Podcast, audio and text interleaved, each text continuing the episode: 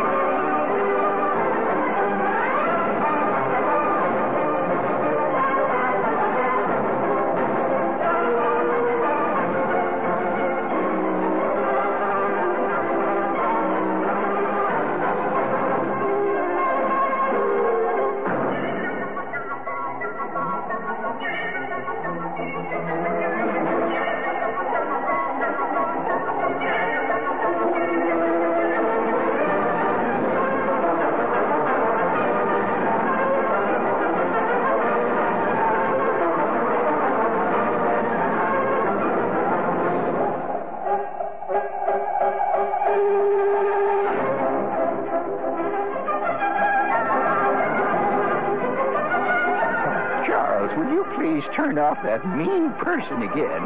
I can't stand people like him. By George, me and the Reader's Digest Sewing Reading Circle are just about to take a vote and send in a petition. By George, turn him off, I say. Get back here. And you stop talking back to me. You hear that? I said stop it. And you too. You get down, Fido.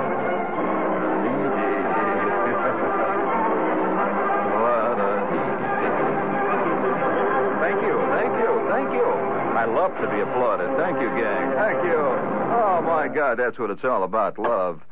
Love. We'd like to salute Jersey again tonight, if we may, for a. No, magnificent. I didn't realize it. Do you know that Jersey contributed one of the great cultural uh, objet d'art? In fact, one of the great uh, formative things in many of our childhoods. It contributed to us this. Jersey uh, has contributed many things, but I think that um, when all the dust is settled, the fact that Jersey contributed 50 years ago, or actually 65 years ago, I believe, 65 years ago, it contributed to the American public and the world, in fact, it contributed the popsicle. Did you know that? That Jersey contributed the popsicle. And it came out of Englewood, New Jersey. And how it happened, yeah, let's give Jersey a hand. My God, you know, what would we have done without pop? Many a guy's walking around today with two pounds of silver in his mouth and gutta percha as a result of popsicles at an early age. You know, mainlining them. In fact, uh, uh, you know, speaking of popsicles, I uh, did you ever did you ever go on a popsicle jag? Yeah, seriously. Ever, ever, I know you did, Joe. You got the look. You got a sort of a pinched look around the eyes. Well, you know, uh, every kid, yeah, every kid goes through these various uh, jag type things. Uh, you know, for a while, you just do nothing but uh, eat as much, uh, uh, let's say, uh, Yankee Doodles as you can lay your hands on. I went through a Twinkie thing that just didn't stop, man. I'll tell you. I, I uh, one time got a. Did I tell you about the time I got a a, a birthday dollar, one dollar, from my uncle Tom? And uh, you know, I could buy anything I wanted with the the buck. See, so I immediately headed down to Osterschlager's and bought one dollar worth of Twinkies. I proceeded to eat them in less than four minutes, thereby not only eating the most Twinkies that had been eaten in northern Indiana that season, but at the same time I set a time record. I mean, I just knocked them down. And I might add, they came up even quicker. That was even more exciting in some ways. I was behind a sign there, you know. But uh, I went through a, a popsicle jag at one point, and I got so that uh, that uh, I never say popsicle free sticks. This is, uh, you know, I've never won anything in my life. Even at the age of uh, six, I never won. So I never even worried about free sticks. I always hear about this. I never saw one. I hear there were such things. Were there? Did they actually say free on them? We we never. Uh, apparently, they bypassed Lake County, Indiana. I never saw a free steak. However, I will say this: that at one time, I got hung on cherry popsicles to the almost total exclusion of any other form of food. Well, yeah, yeah, you know, you, you, I was, I was knocking down popsicles every hour on the hour as long, as quick as I could get them, and I have to thank you, Jersey, for it. It cured me of anything that tastes like cherry ever since that time. I mean, I can't stand cherry Heering. Uh, anything that has cherry in it, forget it. I walk the other way. Ever since that spectacular summer in my eighth year when I went on the cherry popsicle binge. So, uh, Jersey inadvertently had an effect on my life. So we'd like to salute Jersey tonight. Uh, it came out of Englewood. Are you curious how the popsicle was invented? Like most great, uh, tremendous uh, uh inventions that have affected mankind, I think I think the popsicle, along with uh, such things as the Coke bottle, the safety pin, the rubber band, these things will be staples for thousands of years you know, give or take uh, one. They may shave. They may wind up with a pistol grip on a stick or something like that. But uh, you know, there won't be much improvement. I mean, a popsicle is a popsicle. See, it's a basic commodity, and it's so it's so logical. The popsicle that you would assume that nobody actually invented it. It was always there. It's like uh, rain and water and sand. It's a logical outgrowth of the human search for beauty uh, a logical thing. It's just obviously a thing. It's like all great classics. You hear you hear a classic, like for example, you hear. Uh, let's take a classic, any any classic, you know, offhand. Let's take um, Beethoven's Fifth Symphony. You know, it's a, it's a logical outgrowth of. Uh, you can't imagine Beethoven's Fifth Symphony not being written. You know, bum bum bum bum. You know that. You know, it's just uh, so logical. That's the essence of a classic. Now let's take another classic. Let's say. Um, uh, let's say, uh, oh, on the Sheik of Araby, your love belongs to me. At night when you're asleep, into your tent I'll creep. Now that that is such a logical song. Each word fits so perfectly the next word, and the tune uh, logically proceeds that you cannot imagine the world without. And the Sheik of Araby. Do you agree? Same thing with the popsicle. And the popsicle is a classic a classic. I mean, it really is.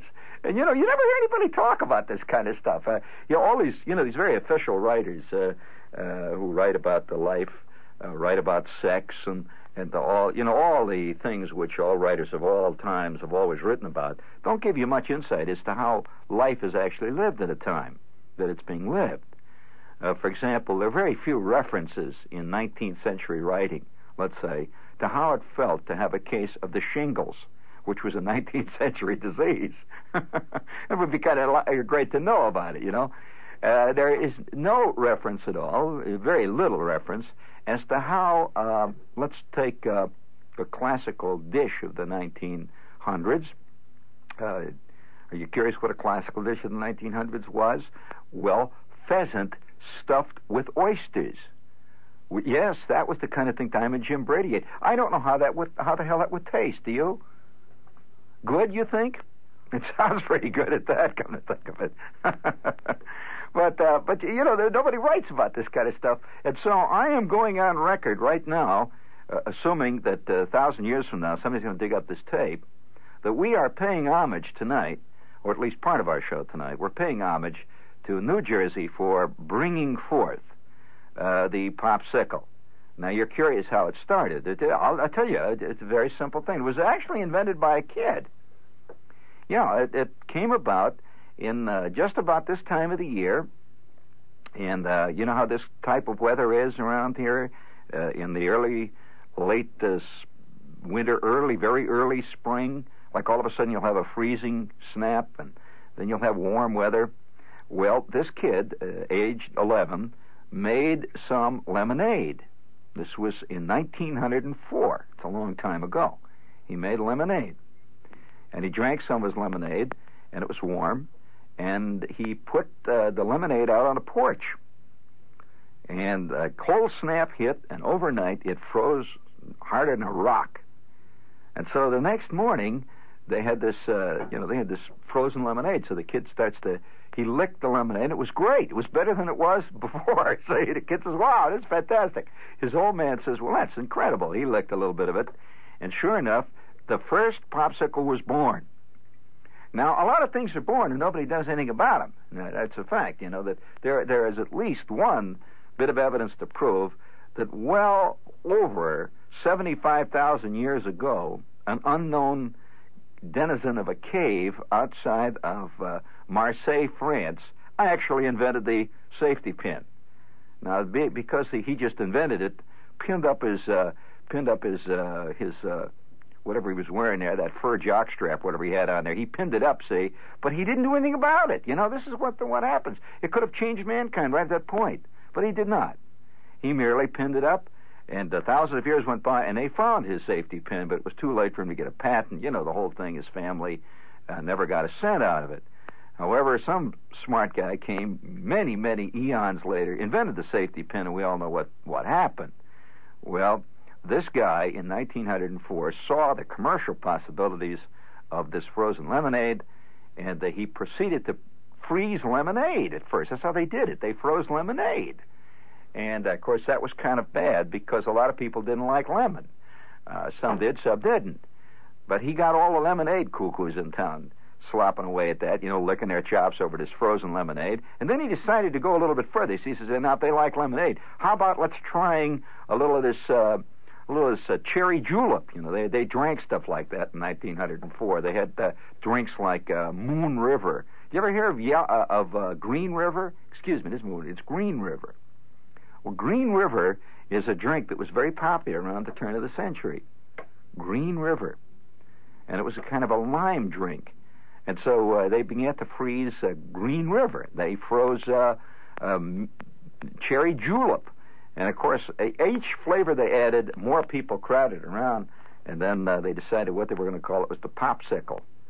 And so since 1904, the popsicle has stood proud and tall among man's achievements. Gets very little credit. Very little credit.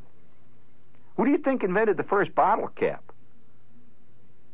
I mean, you know, the kind of bottle cap you get to say, you know, you get a bottle of Coke or Pepsi or something like that, and you pop it open. Well, you know, that bottle cap made carbonated drinks possible. You can't, you can't keep a carbonated drink with a cork in it. No way.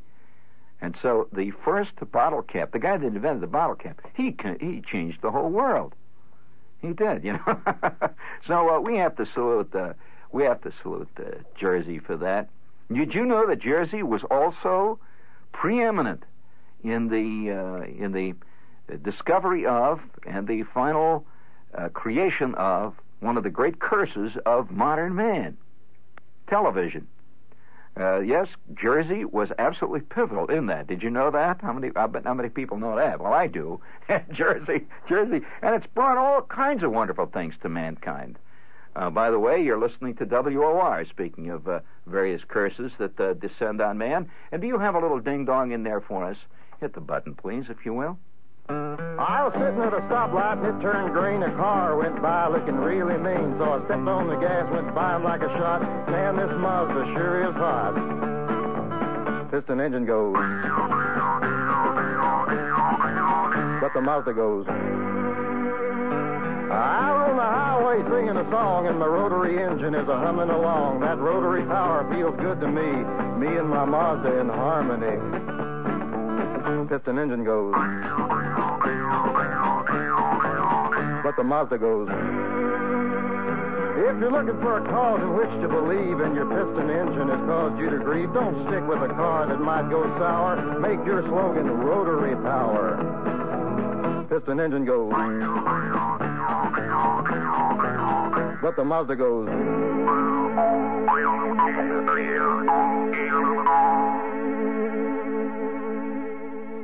Yeah, yeah, we have a little thing here for Mazda. Let's see. What does it say? Feel powerful. Drive a Mazda. Visit one of the 28 Mazda dealers in the greater New York area for a test drive. That's nice. Exciting. Nothing like feeling powerful. And if you'd like to feel powerful, man, and leap tall buildings at a single bound, yeah, whistle between your teeth and do all those things. You just keep listening to WOR New York. And also, you listen carefully from this uh, indelible word from the California Prune Advisory Board.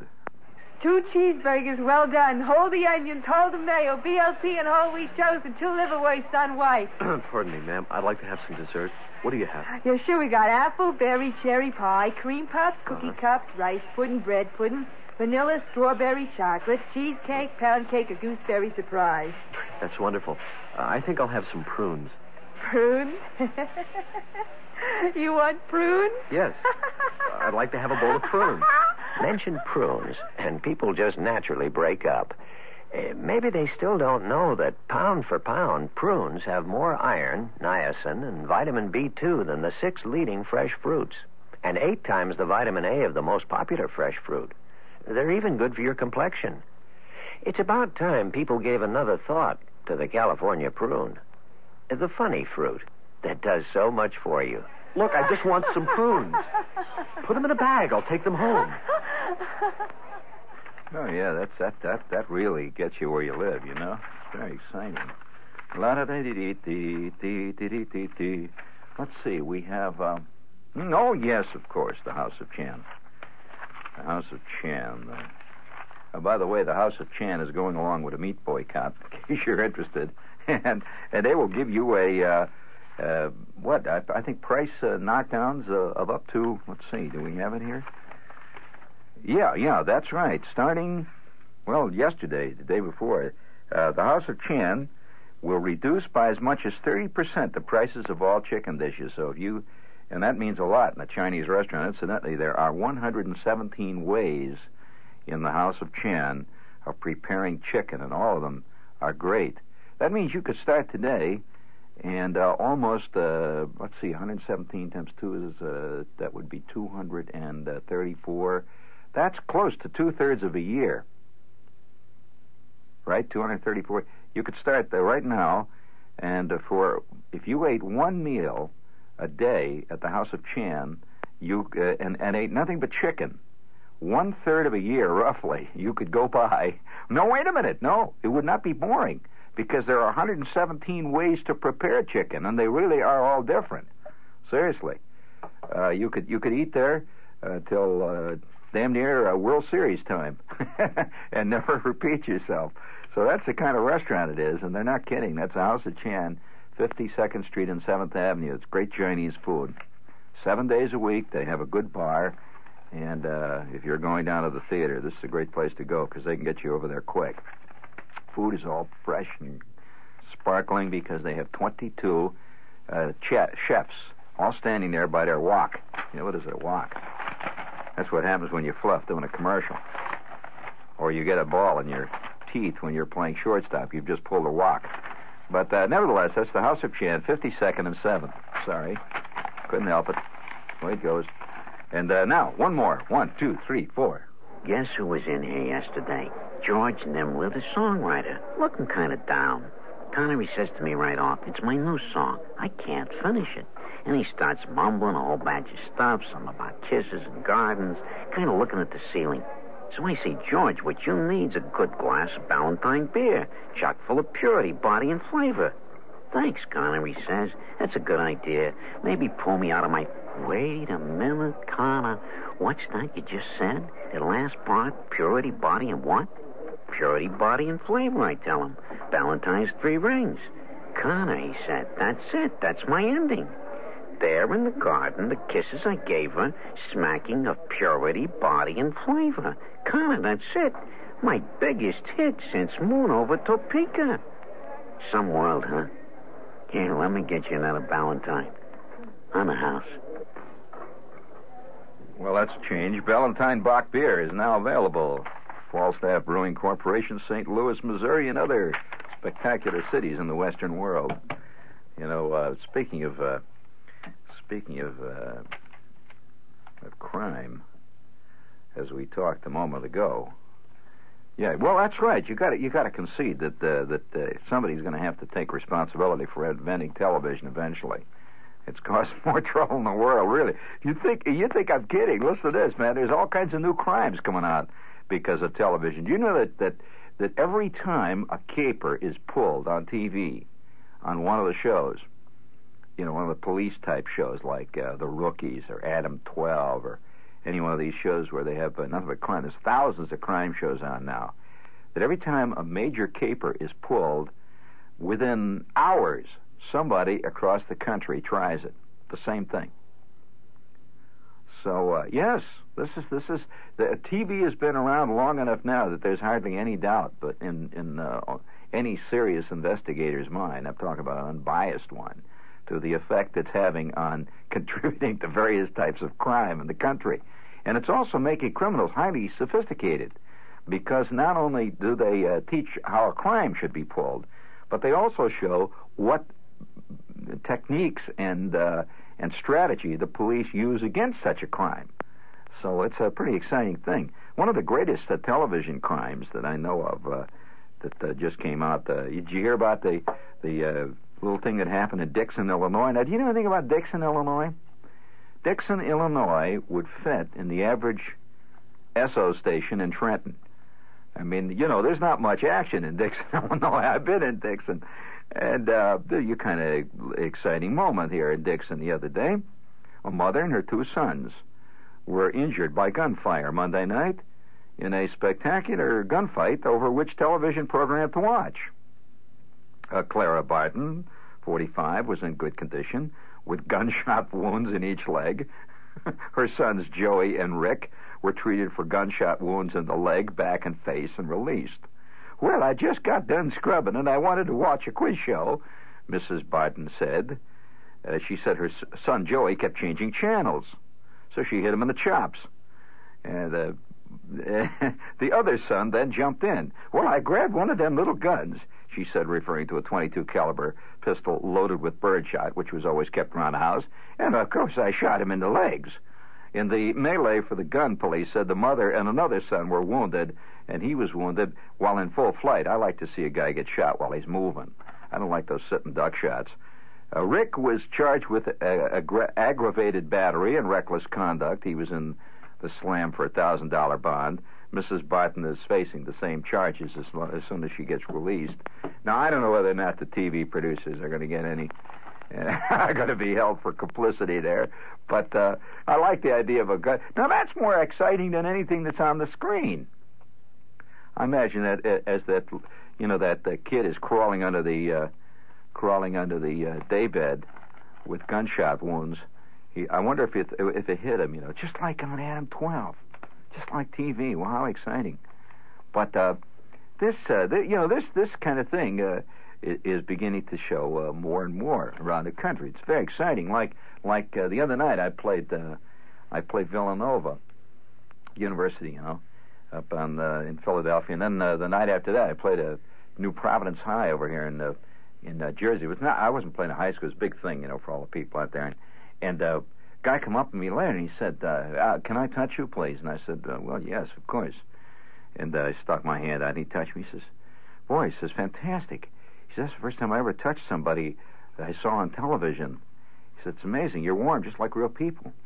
And I said, "Well, yeah, that's true." He said, and then to him, uh, performers were always on the screens, they coming out, and uh, he was very unreal to him, and uh, he wasn't kidding. It was a very, very, uh, it was a very traumatic moment for him to see a real person that was really on television, because that's like another world to the people who watch it. It, uh, it's in that little box. You know, it's a, it's a, it's an alien country. And so all these uh, dislocations of your head and time and all the rest of it I think, are responsible. The responsibility of the electronic media is uh, definitely here. And you know, it had to come.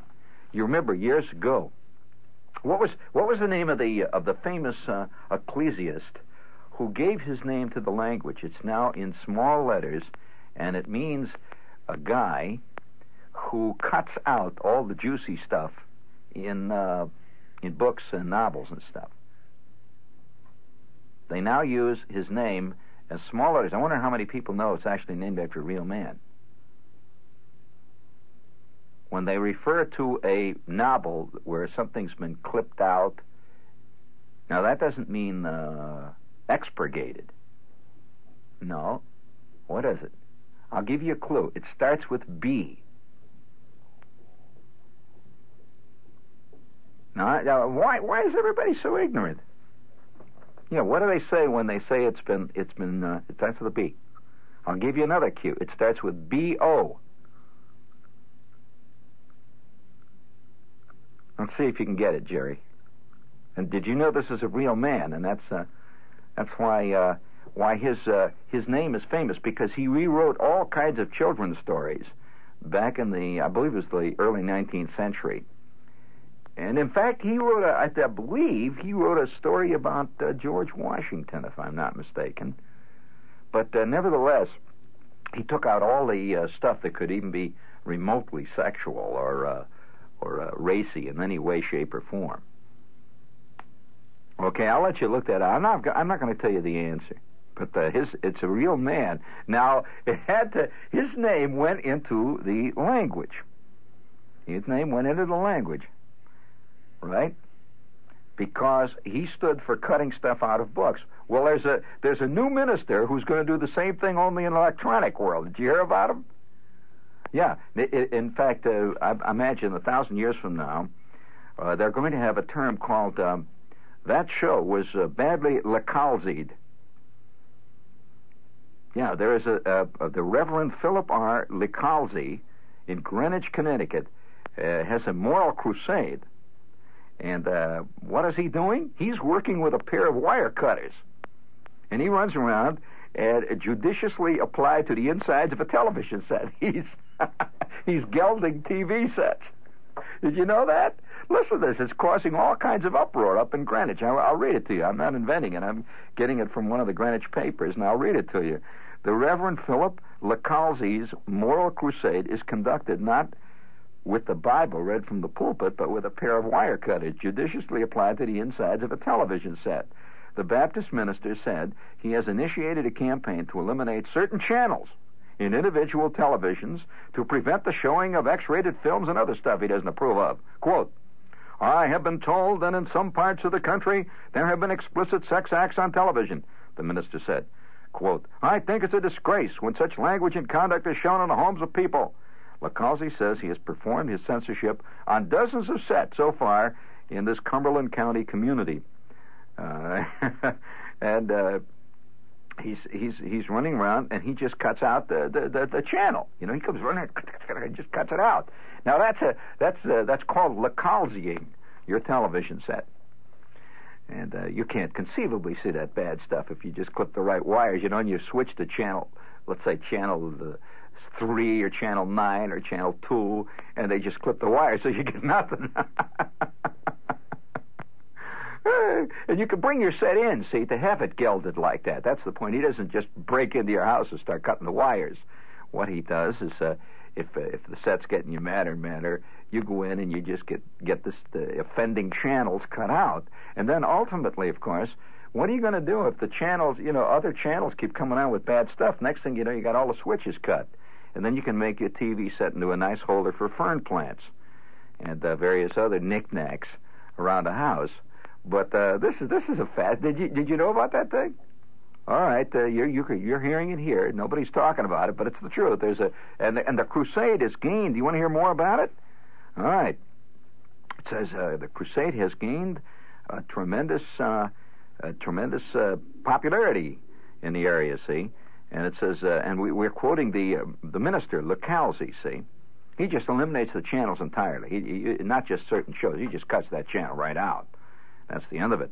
Quote, someone goes to an X rated movie because he wants that movie, right? The minister said. But on television, it's an altogether different thing. So, all uh, objectionable programs appear at any time. Uh, I cringe to think of what the future of the country will be if we bring up a whole generation of kids who've been exposed to X rated films on television. And he just runs around and cuts out the channels. Well, now, uh, Now that's exactly what this guy said. The, the the guy who contributed his name to our language. Now come on, don't even know the name of that character?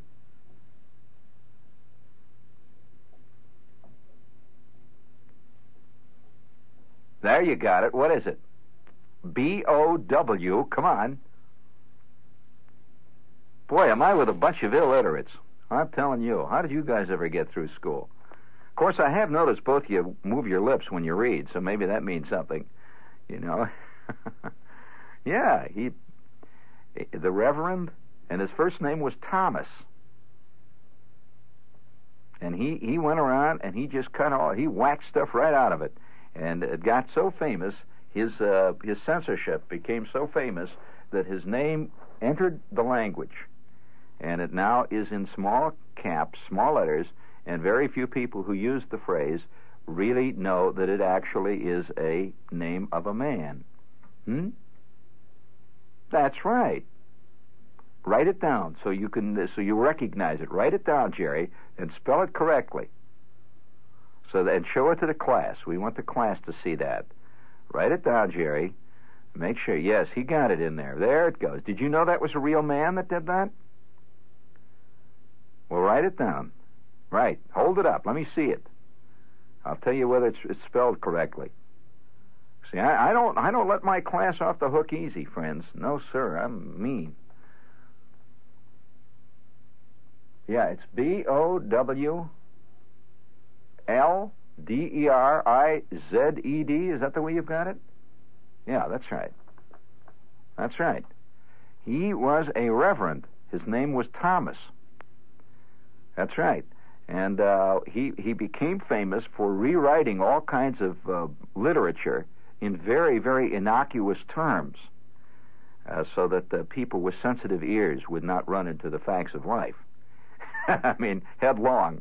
And uh, so he became famous, and his name is now. Did you know he was a real man? Did you know that, Jerry? You didn't. Well, that's that's uh, that's how he became uh, he became famous. Uh, that is, that's how that word evolved. It referred to him. And uh, I, I think that by maybe 500 years from now, when the practice of clipping television channels out is very common, uh, it will be called uh, uh, a set. They say, you know, that's another one, another case of Lecalziizing a script. And very few people will know that it comes from a guy in Greenwich. Lecalzi. It's a fascinating thing what's going on. Uh, but uh, this has been a problem for a long time. You know that that uh, that uh, that there's always a group of people who uh, who, for one reason or another, wish everything to be changed according to their viewpoint of life. This is this has caused every every conceivable kind of war in the past. And incidentally, they always do it for the betterment of all of us. it's always done for our own good. Uh, it's never that uh, that they feel that uh, they themselves will be corrupted. No way. They want the others to be helped, uh, so that uh, there's no corruption around. This is this is an old uh, this is an old problem.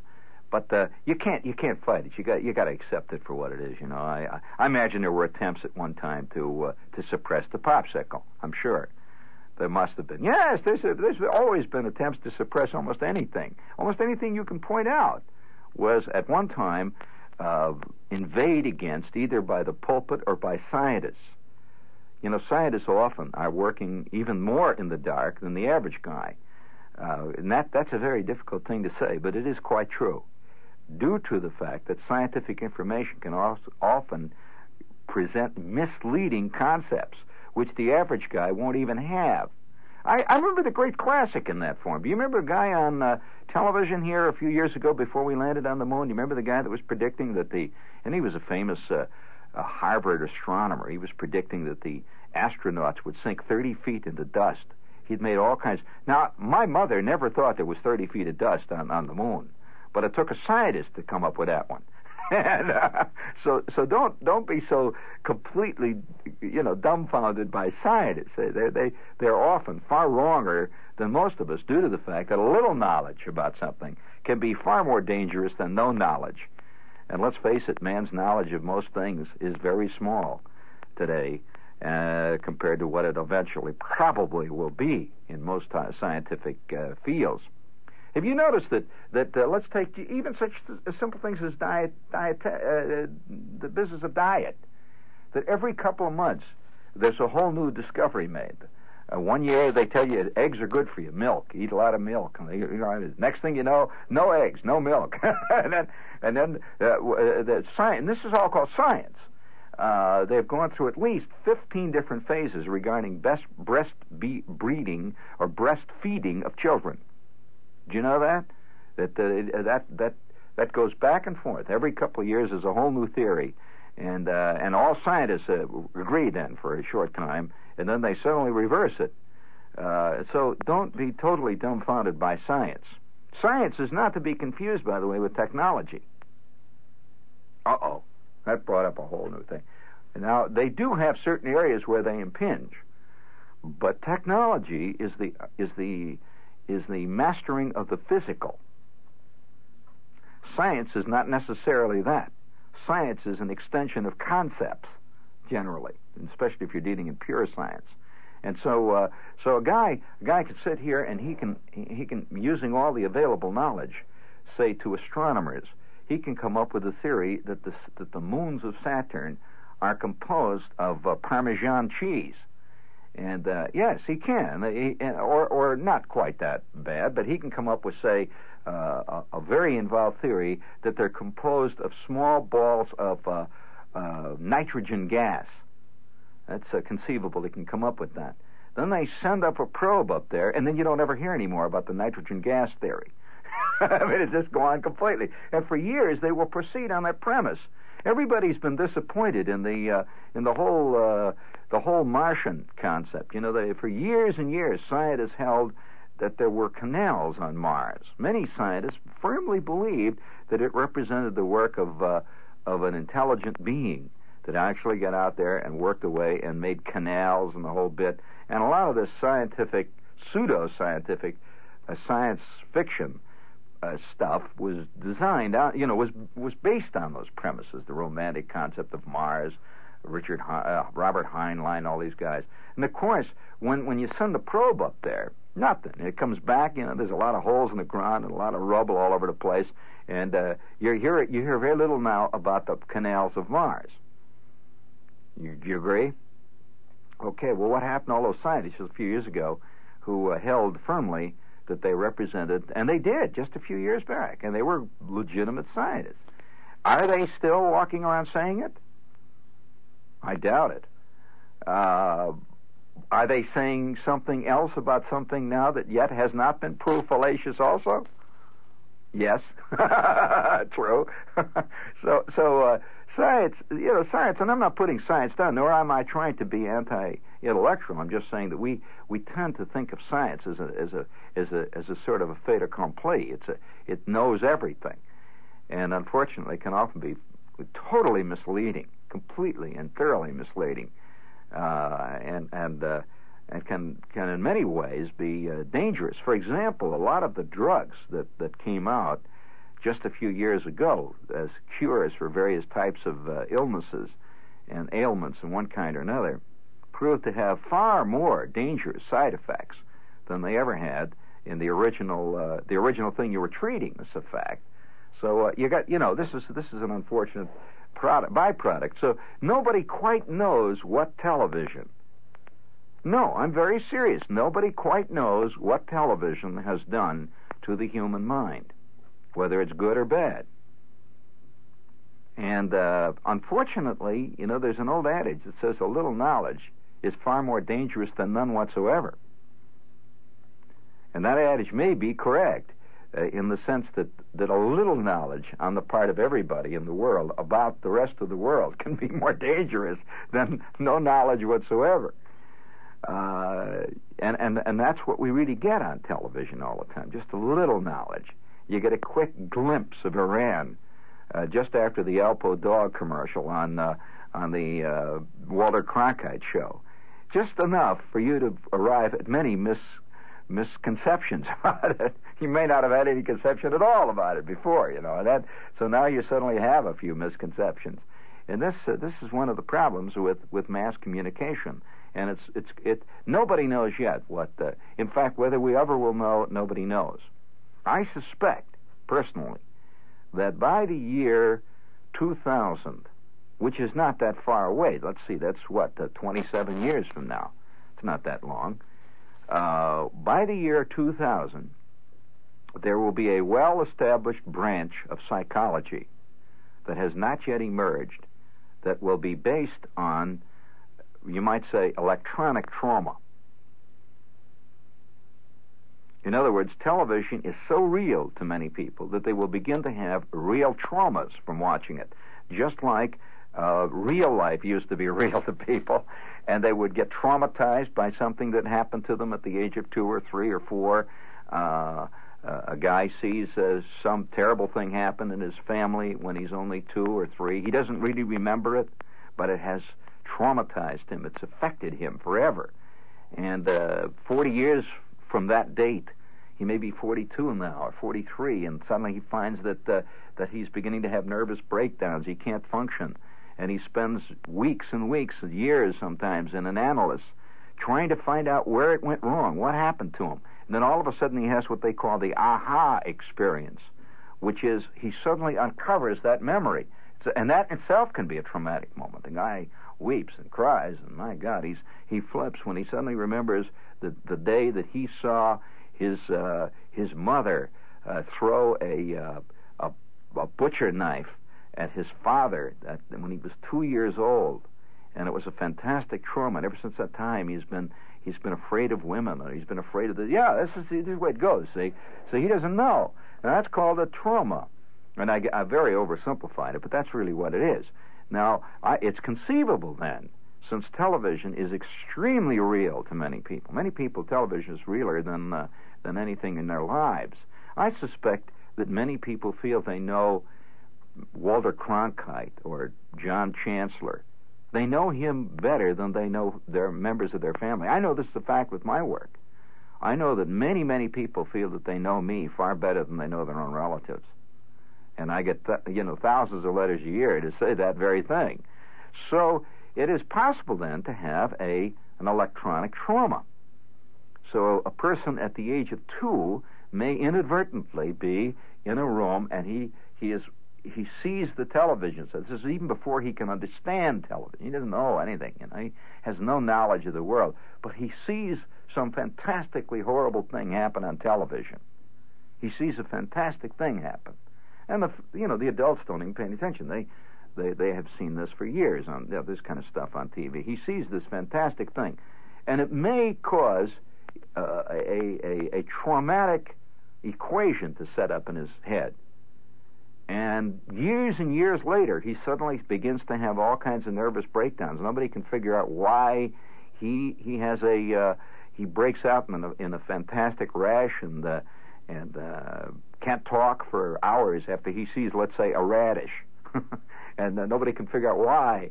Well, then they go back. They they start struggling to find out what it is, and they discover that at the age of two, he saw a science fiction movie where a guy was attacked by a giant radish that came from outer space. and ever since that time, he has he has carried this in his subconscious that the radish is going to get him. And uh, one day, under stress, he had what we now call the radish fit. Uh, he fell heavily to the ground in the Four Seasons restaurant, began to uh, began to chew the rug and scream that the radishes were after him, and uh, they finally tied him up and took him over to Bellevue. And two and a half years later, they discovered that it came out of a Saturday morning TV show. But uh, yes, you laugh, but I, I, I'm firmly convinced that Freud will be outmoded pretty much by the year 2025, and that there will be a school of psychology based entirely on the vicarious trauma rather than the real trauma. Because people's lives are getting more vicarious by the minute. And today, many, many people don't uh, even have any any involvement with other people. They just spend all their time going to movies, uh, watching shows. Uh, so they have no involvement with real people. So how can they have traumas that come from real people?